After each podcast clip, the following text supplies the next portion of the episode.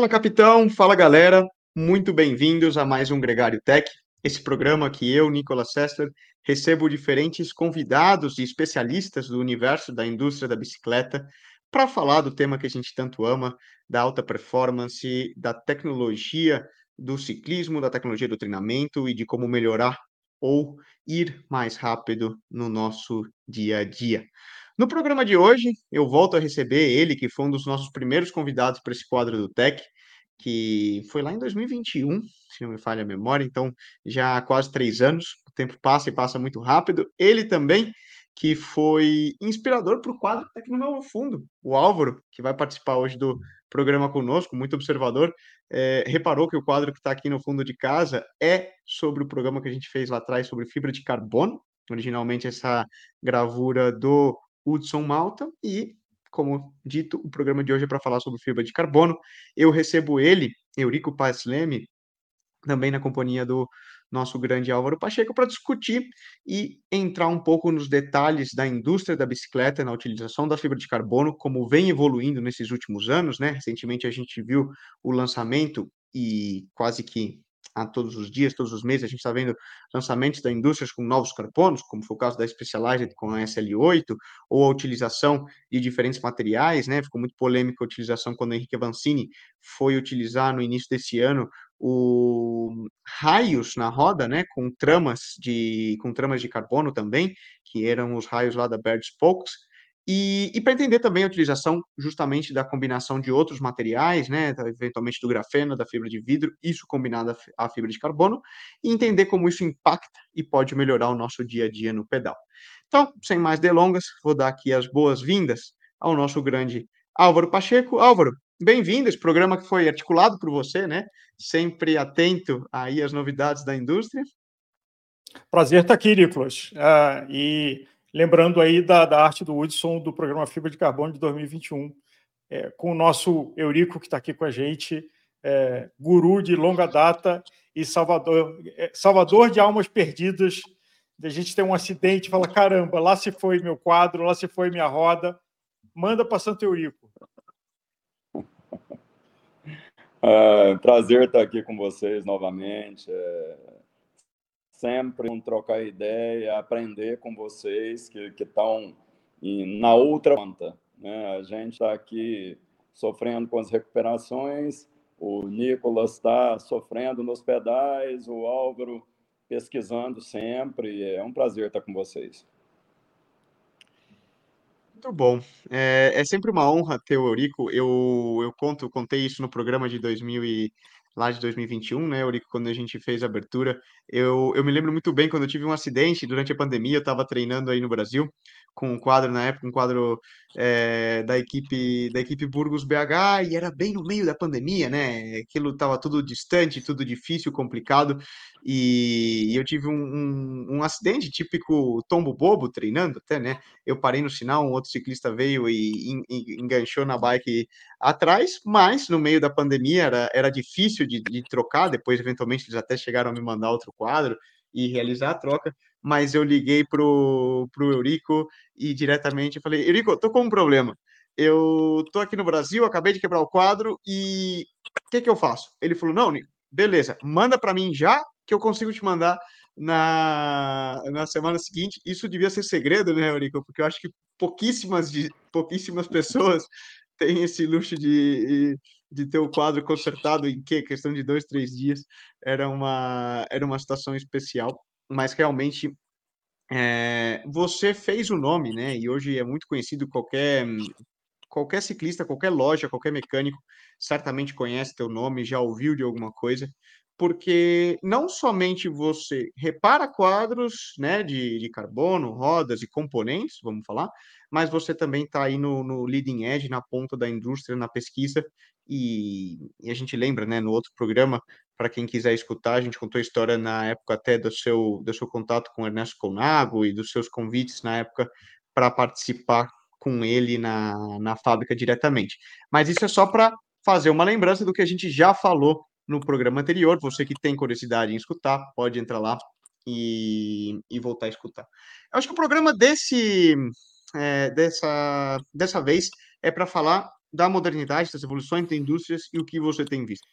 Dito isso, uh, a gente viu nesse último ano, né, principalmente em 2023, o lançamento de vários modelos novos de várias marcas de bicicleta, entre eles talvez o último que tenha chamado mais atenção, podemos mencionar aí, né, a Specialized com o lançamento da SL8. E no papel, né, muita gente até criticou, redes sociais, falava, meu, mas é o mesmo quadro que a SL7, você está se enganando, e, e, para comprar outra, mas no, no fundo o que vai dentro da bicicleta é diferente. O que você pode falar para nós, para iniciar, da, do que tem evoluído nesses últimos anos na indústria né, da bicicleta, no conhecimento sobre as fibras de carbono, que permite é, que a gente hoje tenha quadros supostamente mais leves, mais rígidos e perform, performem melhor? Nicolas, uh, existe um, uma dificuldade muito grande na, na indústria do ciclismo de produzir algo realmente novo, algo diferente. Então, a, a vida de um engenheiro, de uma Specialized, de uma Pinarello, de uma Scott, ela, ela é muito difícil. É, ele tem que, que bolar alguma coisa nova e, além de bolar alguma coisa nova, ele tem que convencer o público de que existe uma coisa nova no mercado. Então, é, existem, existem tecnologias novas. Ah, vamos falar especificamente do caso da, da SL8 que você mencionou. o, o, a introdução do, do grafeno no, no mercado do, do, carbono trouxe uma mudança muito grande para o pro produto final, vamos dizer assim. Por quê? O grafeno em si, ele não é um material destinado à construção de quadros. É um material muito nobre, é um material de produção muito cara, é... mas, recentemente, 2014, pesquisadores da Universidade da Pensilvânia desenvolveram uma tecnologia de produção de carbono usando o grafeno como um precursor ele é quase como um catalisador da reação de produção do carbono. Com isso, conseguiu-se carbono ainda mais resistente e mais leve. Então, é, é talvez seja a, a, a, tecnologia mais avançada que a gente tem hoje, né? É, é essa introdução do grafeno no cenário esportivo. Entendi. É, foi algo que o grafeno ele vem sendo utilizado, né? Eu lembro da Vitória dando start, né, que eles passaram a usar a linha da Vitória Corsa com grafeno, né, a partir do Corsa Corsa 2, acho que eles chamaram agora. É, perdoe porque eu nunca eu nunca andei de Vitória, é, nunca corri por uma equipe que usasse Vitória, então não sei exatamente a nomenclatura que eles utilizavam, mas eu lembro que foi um fator inovador que eles passaram a utilizar o grafeno na composição dos pneus. Logo depois a gente também viu, né? Recentemente a gente tem a US-Wax, que é um produto da Session, vende no Brasil um lubrificante à base de grafenos. Também já fizemos um gregário tech onde o Fernando Simeone nos explicava o porquê de colocar o grafeno num lubrificante, né, da sua capacidade de penetração muito mais profunda. Agora, a dúvida é, ok, ele faz sentido num, num lubrificante porque ele, ele te permite uma penetração, por exemplo, entre os elos da corrente, como nos explicava o Fernando melhor. É, no pneu, a, teoricamente, né, a, a Vitória dizia que a, a utilização do grafeno no composto melhorava o grip e qualidade de rolagem no, na hora de, de abraçar o material à estrada, permitir um material um pouco mais maleável, supostamente. Agora, tudo isso é contraditório se a gente vai pensar num quadro de bicicletas, correto? Porque eu pensaria que um quadro de bicicletas a gente tem que ter uma, a trama o mais forte possível, é, onde você tenha uma composição em que isso permita uma rigidez do, do, do componente, né? Nicolas, vamos lá. Então, é, é, é uma discussão profunda. Por quê? A gente teria que entrar em aspectos muito técnicos. Eu vou tentar dar uma pincelada. É, o grafeno ele não é um material destinado à construção de, de um quadro, de uma roda, é, nem de um carro de Fórmula 1. O grafeno, ele basicamente, por definição, é, é uma, uma, uma folha de carbono com um átomo de espessura. Então, não tem muita aplicação prática para a, o que a gente quer. Então, como eu disse, é, a, a indústria descobriu uma forma de utilizar o grafeno como um precursor na produção do carbono. Então, é, é, a adição do grafeno ele trouxe um carbono ainda mais leve e ainda mais resistente. Então, com o grafeno, a gente conseguiu produtos como o SL8, que é um quadro nitidamente mais rígido e mais leve ainda do que o SL7. Sim. É. Uma, uma dúvida que eu tenho também, e, e confesso que eu, senti, eu fui sentir na pele só esse ano.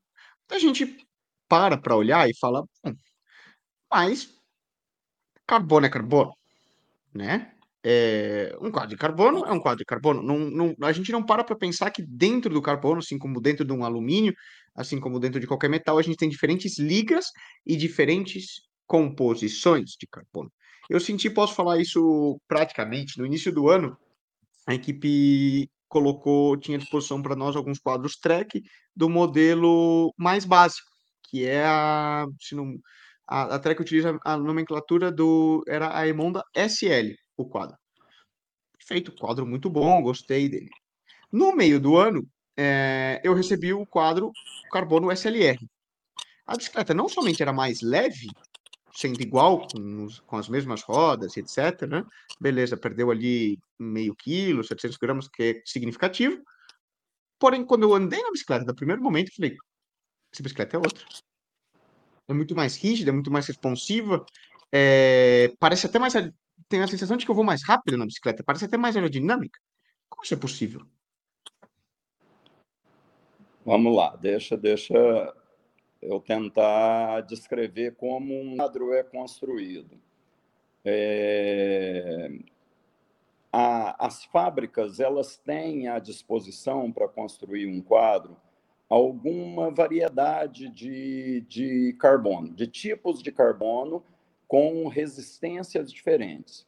Então, um quadro de altíssima gama, ele vai utilizar um carbono ultra high módulos, que é o de maior resistência e e quadros mais básicos usam carbono de, de módulo standard.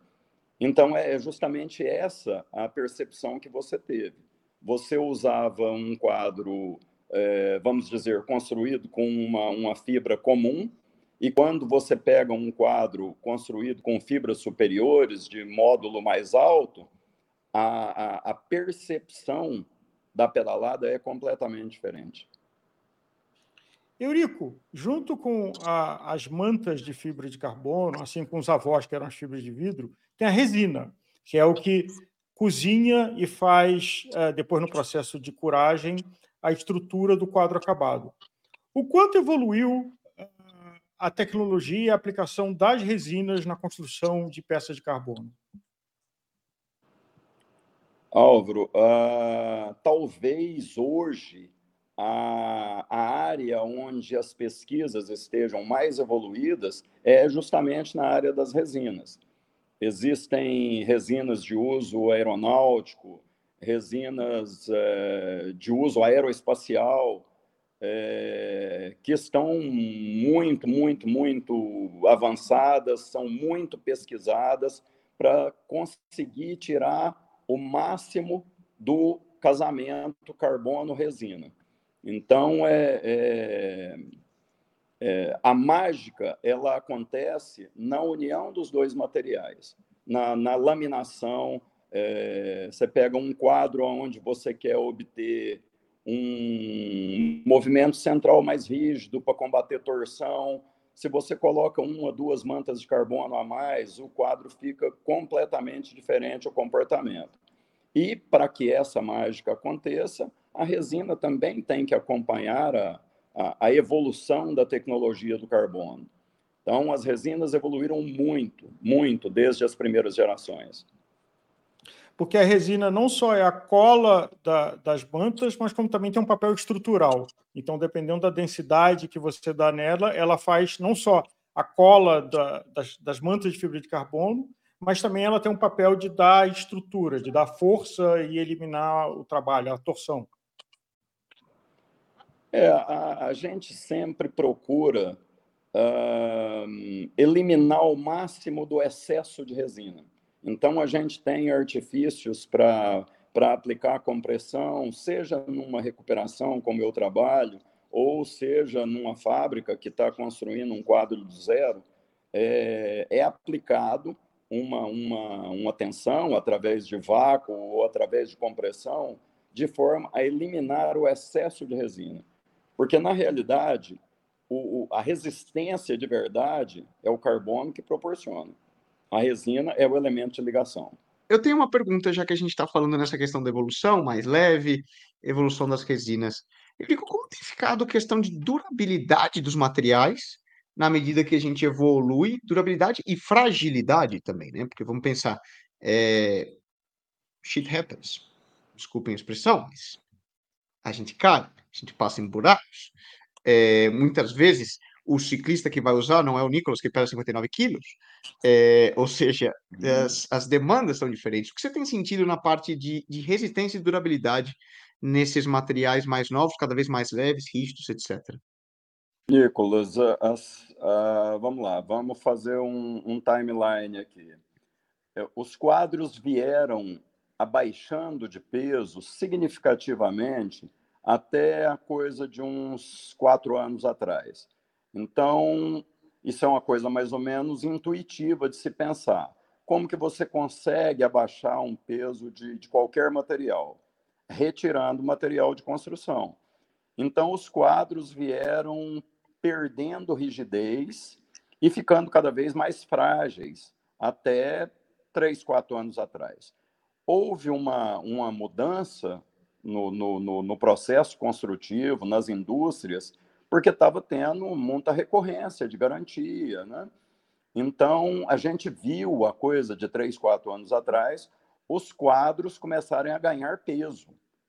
Os quadros, é, vou te dar exemplos, é, o, do F10 para o F12 da Pinarello, que, que eu conheço bem, que trabalho muito com eles, do F10 para o F12, houve um acréscimo significativo de peso. Então, tudo isso no sentido de conferir maior durabilidade e maior confiabilidade para o material, é, diminuindo a, a, fragilidade. Então, com relação ao, ao longo prazo, que, que você tocou na, na, no, no aspecto fadiga, o carbono em si, ele, por não ser um material metálico, ele não está muito sujeito a, ao fenômeno fadiga. O, a questão do esforço repetitivo não é muito agressivo para o carbono. Evidentemente que tem uma vida útil e tudo, mas muito, muito, muito diferente de materiais metálicos que a gente poderia considerar como vida, vida útil do, dos quadros de carbono? Porque eu lembro de, principalmente no início, né, a gente pensava que os quadros de carbono cansavam, ou que ele vai ficando mais macio, o que for, né? Isso é algo papo de papo de bar, de bêbado sem conhecimento, ou efetivamente ele pode ir fadigando ao ponto de, de se romper? Hum, Talvez para a sua realidade como ciclista profissional, um quadro vai te entregar o altíssimo rendimento três, quatro anos, cinco anos. Para um ciclista mortal comum que roda três, quatro vezes por semana, você vai ter um quadro aí 20 anos e você pode confiar nele sem restrição. O mesmo valeria para outros materiais, outros componentes, vamos pensar guidões, né? Porque é um componente de segurança importante, rodas. Eh, eu tenho um feeling pessoal que depois de algum tempo parece que a roda vai ficando um pouco. Ela perde aquele snap, aquela, aquela transferência de força diretamente, né? Talvez seja por uma fadiga de outros componentes do material, como você falou, né? Os componentes metálicos, mas fica, fica a dúvida também roda ela tem que ser analisada com outra ótica.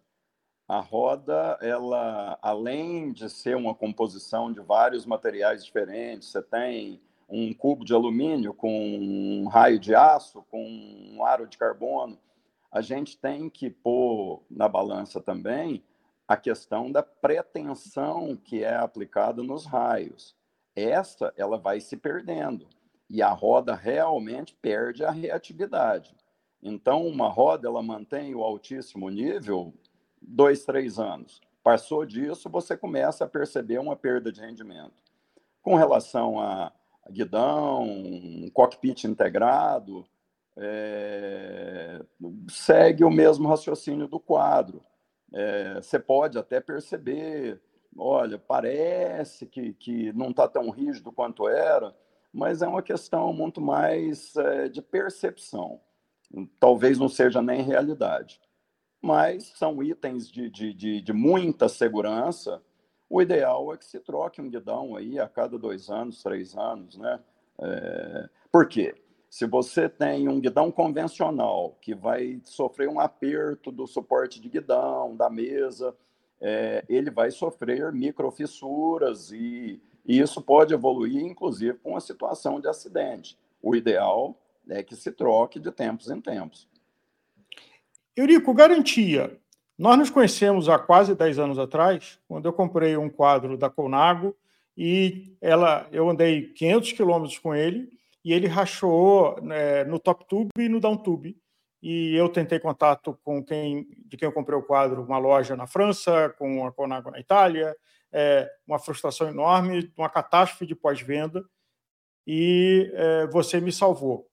É, qual é a sua opinião sobre garantia lifetime que é dada é, ou a experiência que eu tive, de que eu usei o quadro muito pouco, era um lançamento, inclusive era uma série nova, o meu quadro era de números 05 ou 06, sei lá, da produção, é, e ele teve esse problema, tanto que um pouco tempo depois esse modelo foi descontinuado e fizeram outro modelo, apesar da Colnago ter me negado que tinha um problema estrutural é, e sempre é, criando implícito que a falha era minha. Mas não vamos entrar nessa polêmica. A pergunta é, Uh, garantia lifetime é, é, uma coisa que tem valor, ou seja, você falou que o quadro tem uma, uma alta de performance em alguns anos e depois, mas se você não for um alta performance, como é o meu caso, como é o seu caso, é, ele pode durar décadas.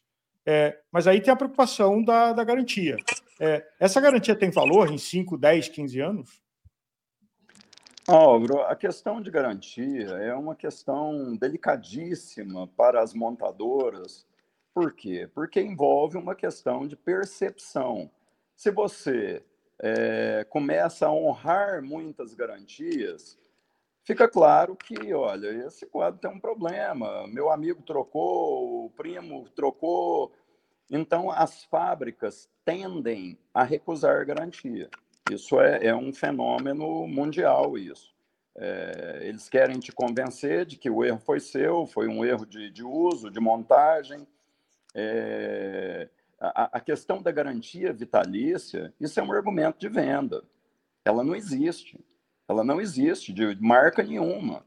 Então, ah, daqui 10 anos eu dei uma trinca no quadro, eles vão alegar, olha, você não é o primeiro dono, você vendeu e agora a gente não tem que honrar mais. A, a garantia de verdade, ela honra falhas construtivas, vícios construtivos.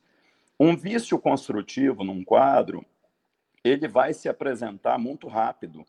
Você colocou ele em uso, é, com dois, três meses, se ele tiver uma falha construtiva, ela vai se apresentar. E aí a fábrica vai honrar, isso é inevitável. Não vou nem entrar no seu caso, que foi um absurdo completo. Mas essa, essa questão de que não, garantia vitalícia, daqui 20 anos a, a Specialized vai trocar meu quadro, isso não existe, cara, isso não existe. Normalmente, dos problemas que vêm para você, Eurico, quais são os mais usuais? Erro de manutenção, de utilização, vamos pensar, o cara passou o, parafuso típico, né? Passou o parafuso do canote. O que costuma ser? de, de construção que a gente tem hoje, para o controle de qualidade que as fábricas têm, uma falha construtiva ela é muito difícil de acontecer, muito difícil. Então, o que mais acontece, o que, o que mais acontece de verdade são os acidentes. Né? É, você está num pelotão, você se envolveu numa queda, o quadro trincou, você vai achar um profissional para fazer a recuperação para você. É, um erro de montagem já é um pouco mais raro, porque os mecânicos também estão muito bem treinados, têm cursos de, de, de capacitação. Então, é como hoje todo mundo usa um torquímetro, até o ciclista de fim de semana ele usa um torquímetro. É, é muito difícil de acontecer essa situação. Ah, o cara passou no aperto e trincou. Já não é tão comum. Agora, a situação menos comum de verdade é a situação de garantia, que é, olha, isso aqui é um erro construtivo e, né, deveria ser uma garantia e por motivo A ou B não, não deram garantia. Essa é muito pouco comum. Eurico, outro dia tinha uma polêmica de que uma pessoa comprou um quadro asiático e foi olhar, uh, tinha um pedaço do acabamento que não era fibra de carbono, era claramente fibra de vidro. E aí houve uma polêmica que ele é um quadro xigling, vagabundo, etc. E isso circulou um pouco na internet. E veio uma questão de que uh, um fabricante, se não me engano, a Canyon, uh, veio a público para dizer: não, se usa fibra de vidro em alguns pedaços que não sejam muito. É, sofram um esforço muito grande, só que a gente tem um hábito de pintar ele para parecer que é fibra de carbono.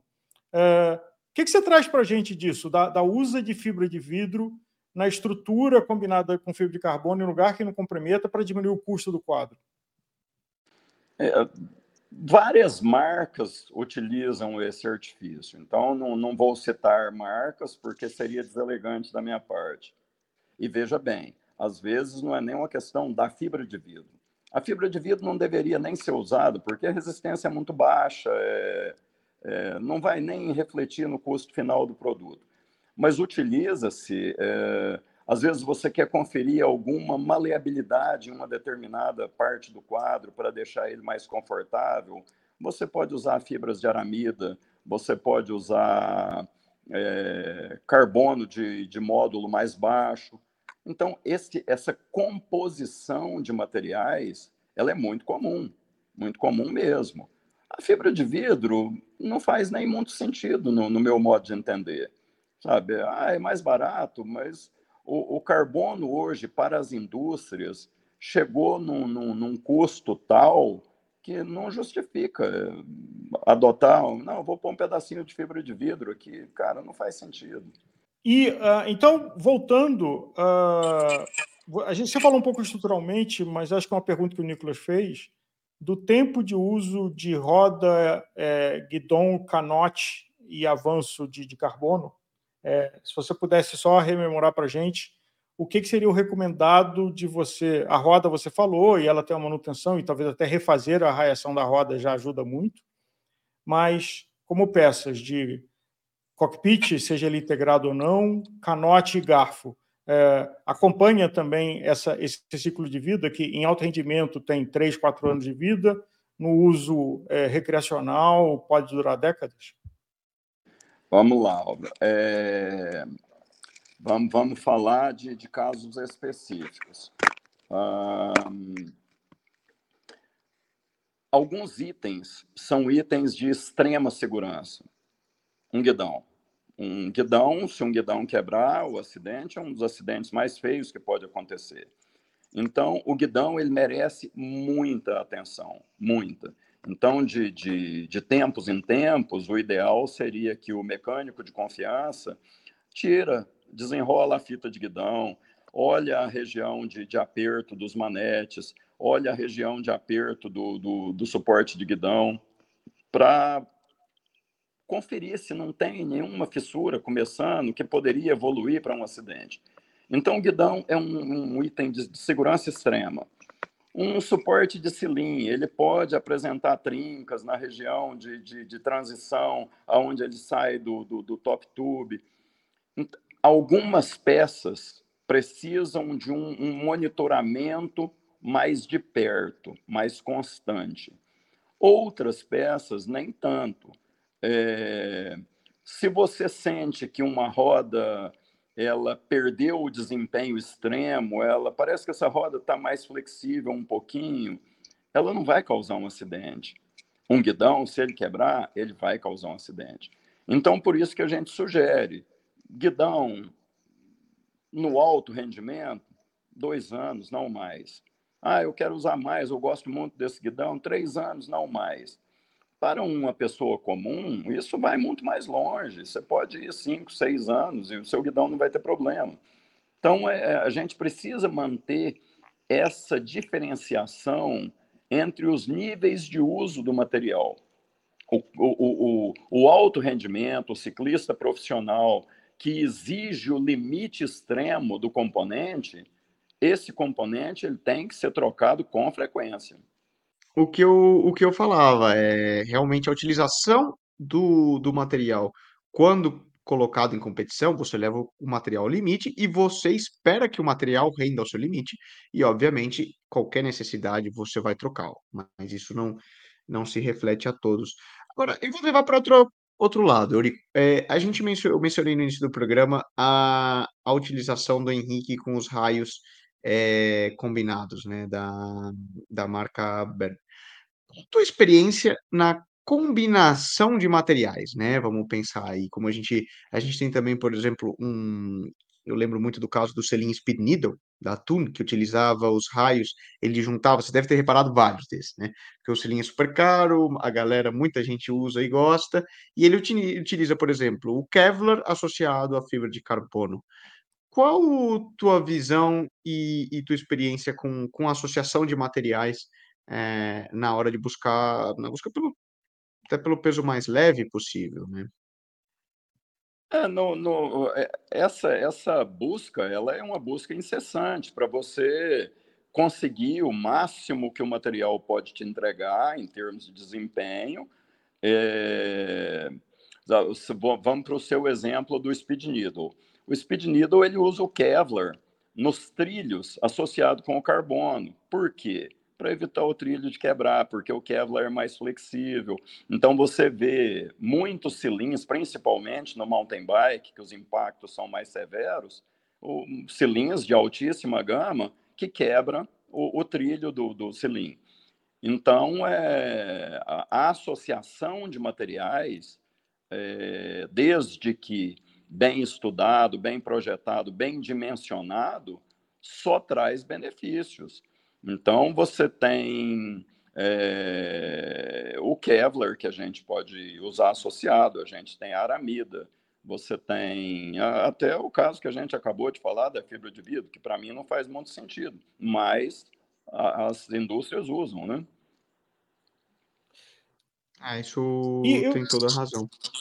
Álvaro?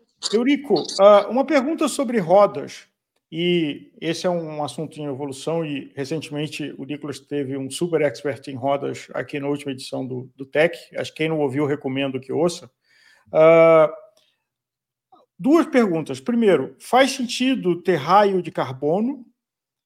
E eu entendo que uma limitação do raio de carbono é que ele precisa ser colado, ele não pode ser aparafusado, e, portanto, isso limita muito os ajustes é, e o balanceamento da roda. Qual é a tua experiência como alguém que faz o reparo e o suporte é, das soluções de raios de fibra de carbono? Álvaro, se você leva em consideração apenas a questão do peso, você quer produzir uma roda muito leve, como o caso das Lightweight, como o caso da, da Reynolds TT, é, você tem algumas outras rodas, a Medfiber, é, mas sempre no sentido de querer fazer uma coisa diferente. Você quer, você tem uma limitação, é, é um componente chave na, na, na bicicleta e você quer fazer uma coisa diferente. Mas na prática, na prática não faz sentido. É complicado porque se você tem qualquer problema, você encostou na, na, na, blocagem de alguém, você jogou uma roda de 30, 40 mil reais fora. Porque, uma, vamos para um exemplo de uma lightweight. Se você quebra um raio, Vamos dizer que um raio eu ainda consigo arrumar e consigo pôr ela reta. Se você quebrar dois raios, tem que jogar a roda fora, ela não tem conserto, não tem recuperação. Então é, é, é um equilíbrio delicado, sabe? Faz sentido? Na minha opinião, não faz sentido. Você consegue rodas com o mesmo peso, com raios de aço, que você consegue fazer um alinhamento. Olha, empenou um pouquinho, você consegue chegar. O carbono ele não dá, não te dá recurso nenhum de, de, de alinhamento, de, de recuperação. Então, na minha opinião, não faz muito sentido. Nicolas, eu queria emendar e fazer uma pergunta para você. É, o pelotão de estrada é, con, é conhecidamente conservador. É, e tem uma lenda de que grande parte dos ciclistas profissionais evitam usar guidões de carbono e preferem os guidões de alumínio pela confiabilidade. Isso mudou? Acho que hoje sim. É, praticamente você não vê mais nenhum com, com adentro dos guidões integrados, pelo menos aqui no pelotão profissional europeu, é, com raríssimas exceções, talvez de um ciclista muito grande, de um velocista muito específico, hoje já não, já não vejo mais. Praticamente todas as bicicletas vêm e todos buscam é, o guidão integrado, né? É muito raro até a gente ver alguém que não utilize. Vai um pouco, eu acho que de, de marca a marca, né, de patrocínio. Obviamente, por exemplo, você tem quem anda de Pinarello, os guidões Most são uma das coisas que mais me impressionaram quando eu andava de Pinarello, são muito bons. Eu lembro, acho que foi a que eu mais senti falta da, quando eu troquei de bicicleta foi é, foi o guidão da Pinarello, que era muito bom. Em contrapartida, quem usa a Specialized, a Specialized usa um sistema onde o guidão é semi-integrado, né? Ele vai todo encaixadinho ali, mas ele acaba não sendo uma peça única de carbono. Os ciclistas, por exemplo, é, IF, Bahrein, quem leva o patrocínio da Vision, gostam muito de usar também aquele guidão Vision integrado. Então, eu acho que hoje isso já já caiu por água e é muito é, o, uso do, dos guidões de carbonos é quase que unânime. Eu não sei, Eurico, tua experiência com relação a isso, tua, tua opinião? Não, concordo plenamente com você. É, a tendência é o material metálico ir desaparecendo mesmo. É, e a gente vê hoje praticamente todas as grandes marcas elas têm um, um, sistema de guidão integrado, que é característico da marca dela. Você vê a, aquela frente da, da, da, Cervelo, que na minha opinião é maravilhosa, né? É, você falou do, dos Most da Pinarello, são peças extremamente bem construídas. Então, concordo com você. É, existem alguns paradigmas que vão sendo quebrados, né? Você tem que ir aceitando a modernidade, né? Eurico, Exato. aproveitando o guidão integrado, uma pergunta para você e outra para o Nicolas. Você está observando, é, e acho que tem pouco tempo, porque os guidões integrados são, uma, em, em, grande escala, são relativamente novos no mercado, mas você está recebendo problemas de, de, fadiga, problemas de passar num buraco e o guidão rachar, é, num guidão integrado, num cockpit integrado, mais do que é, no avanço com guidão? Não, a proporção é mais ou menos a mesma. O, o acidente que, que quebraria um guidão convencional, ele vai quebrar um integrado também. Então, o, o, a falha mais, mais característica de acidente é na curva do guidão ou na pega do, do, do manete, aonde aperta o manete, que às vezes erra um pouquinho no torque, é, mas a proporção é, é a mesma sabe? E é o que eu te falei. É, não são falhas construtivas, são acidentes que quebraria um, vai quebrar o outro também, ou um erro de aperto, é, situações que eu considero normais. Nicolas, para você, é, eu, recentemente, esse programa não é patrocinado pela Specialized, a gente já falou deles antes aqui, mas eu tive a oportunidade de andar um dia numa SL7, outro dia na SL8. A SL7 tinha um guidão de duas peças e a SL8 um integrado. E eu senti uma diferença clara entre as duas bicicletas. Agora, eu não pude julgar o, a, o que, que o guidão integrado estava mudando a minha percepção de pilotagem. Qual é a sua opinião? O que, que um guidão integrado muda a percepção de pilotagem? Aí eu acho que é muito subjetivo, né? Eu não tenho números para compartilhar com vocês e dar. Vamos lá, a gente está no, no, aspecto subjetivo. Eu posso falar, por exemplo, do que eu citei da, quando eu iniciei a temporada com o modelo mais básico da Trek e depois passei a SLR também com o guidão integrado. Obviamente, e como é um caso similar ao teu, você trocou de bicicleta, você trocou de carbono, e é normal, até a marca é, coloca isso, né? É, vende isso como um aumento de X% na rigidez. A sensação que eu tenho é que o guidão fica ao mesmo tempo mais rígido na hora que você, vamos falar, tá de pé em cima da bicicleta, começa a sprintar, mas também ao mesmo tempo ele tem uma pegada mais confortável. Muitas vezes porque os guidões integrados, isso eu gosto muito, eles acabam tendo uma pegada, eles chamam de aero, né? Mas a parte superior do guidão, onde ele junta com a mesa, ele é mais largo. E isso te permite um conforto no apoio das mãos é, muito, muito melhor. Eu, essa, essa, esse é o feeling que eu tenho inicialmente, né? Então você acaba tendo uma, diferentes posições que, que permitem mais confortável. Sem dizer que, obviamente, o, o aspecto e o visual da bike fica muito mais limpo, né? Você tem menos, é, você não tem tantas coisas ali, vamos dizer, molestando ou a, atrapalhando a tua, a tua visão, né? O guidão fica com uma pegada muito limpa, você tem o suporte do Garmin é, ou do GPS que você utiliza ali na frente, fica, fica muito bem encaixado. E eu acho que ele acaba ornando muito bem com a bicicleta. Particularmente, eu também pensava que antes não era algo especialmente importante, mas depois, confesso que depois que eu comentei, depois que eu utilizei o primeiro o guidão da Pinarello e depois voltei a utilizar agora na, na Trek a versão integrada, sempre que eu puder eu vou acabar optando. O que acontece é que muitas vezes é mais caro, né? Você tem limitações de ajustes, ou pa, passar os cabos, né? Ele acaba sendo uma grande dor de cabeça para os mecânicos, principalmente, né? Você, como equipe Procontinental, é, você muitas vezes tem que montar e desmontar sua bicicleta para viajar e viajar para cima e para baixo para competir. Quão mais complexo tem sido o cockpit integrado versus é, o duas peças para você? De, é, claro que depois se acostuma, né? Aí entra uma bike top você tem um malabike prático que você não tem que mexer no guidão, é a chave do sucesso. Porque aí ficou muito mais fácil. Antes eu tinha um que eu tinha que desmontar o guidão e, rapaz, cada viagem era uma dor de cabeça, desregulava, voltava.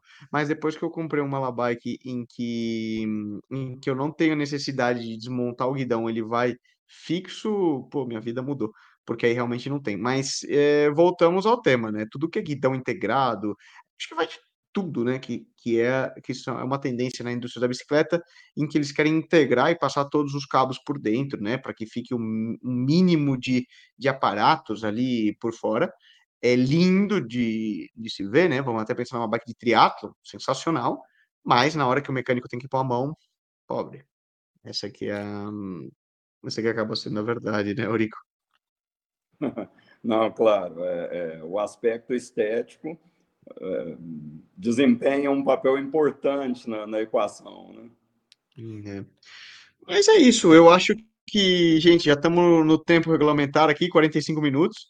O Leandro já vai estar tá perdendo o, o pouco que resta de cabelo na cabeça dele depois para para cortar e que a gente não passe demais do, do tempo. Eurico, sempre uma, um prazer enorme ter você aqui no programa, sempre uma aula. Obrigado por compartilhar um pouco conosco do, do seu conhecimento. E, Álvaro, também, programa, a ideia foi sua, mais uma vez. E certamente é um programa que, um tema, né, o Orico a gente sempre é, vai receber, temos essa certeza de tempos em tempos, porque, como ele mesmo colocou, é, a evolução da indústria é contínua, todos os anos, todos os meses, é, alguma novidade nos aparece, a gente tem algo novo para aprender e algo novo para estudar também, né? Gente, eu agradeço o convite, é um prazer estar aqui compartilhando com vocês o, o pouco de conhecimento que eu tenho, é, mas é um aprendizado eterno. Você parou, o pelotão passa por cima. Isso mesmo. Você deixou de pedalar, a fuga, o pelotão passa por, por cima, você sobra do pelote e já está lá no carro, no carro vassoura, né? Álvaro. É, aí não adianta, não adianta reclamar, né? Não tem jeito. Até já. Muito bom. Até já. Então, Obrigado a você um aí que nos escutou.